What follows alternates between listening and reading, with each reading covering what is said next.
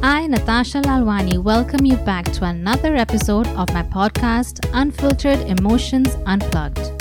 Now, I know that many of you must be wondering how the unconscious mind differs to the subconscious mind. So, let's just start by defining the unconscious mind. The unconscious mind is the storehouse of all the memories and past experiences, both those that have been repressed through trauma and those that have simply been consciously forgotten and no longer important to us. It's from these memories and experiences that our beliefs, habits, and behaviors are formed. By now, y'all are well versed with my previous episode on how powerful the subconscious mind is. However, there is another realm of the subconscious which is unconscious awareness that communicates with the conscious mind via our subconscious. Psychologists and psychiatrists prefer using the term unconscious while relating to thoughts that are not part of our conscious mind. Please do not confuse the unconscious mind with the medical term of unconsciousness, which means to be sedated. So, unconsciousness is basically what gives meaning to all our interactions with the world through our beliefs and habits. Like the subconscious, the unconscious also communicates through emotions, sensations, imagination, and dreams. When it comes to storing memories, the unconscious mind stores them on a deeper level than the subconscious mind, which is why counseling therapies and consultations are done. These memories are based on deep rooted beliefs that many times trigger habits and make us do wrong actions and take wrong decisions in life. In other words, the unconscious mind is the storehouse of all our deep seated emotions that have been programmed since birth. These include repressed memories which we do not wish to remember, such as traumatic events in our childhood.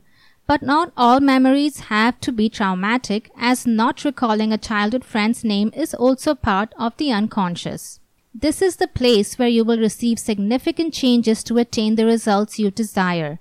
Now you might ask yourself how to become aware of the unconscious mind in order to create certain changes in your life. To be honest, it isn't as easy as tapping into the subconscious mind because many memories and emotions are layered by loads of pain or experiences. However, there are psychoanalytical methods that can bring these memories to the surface so that they can be treated and gotten rid of in the case of traumas.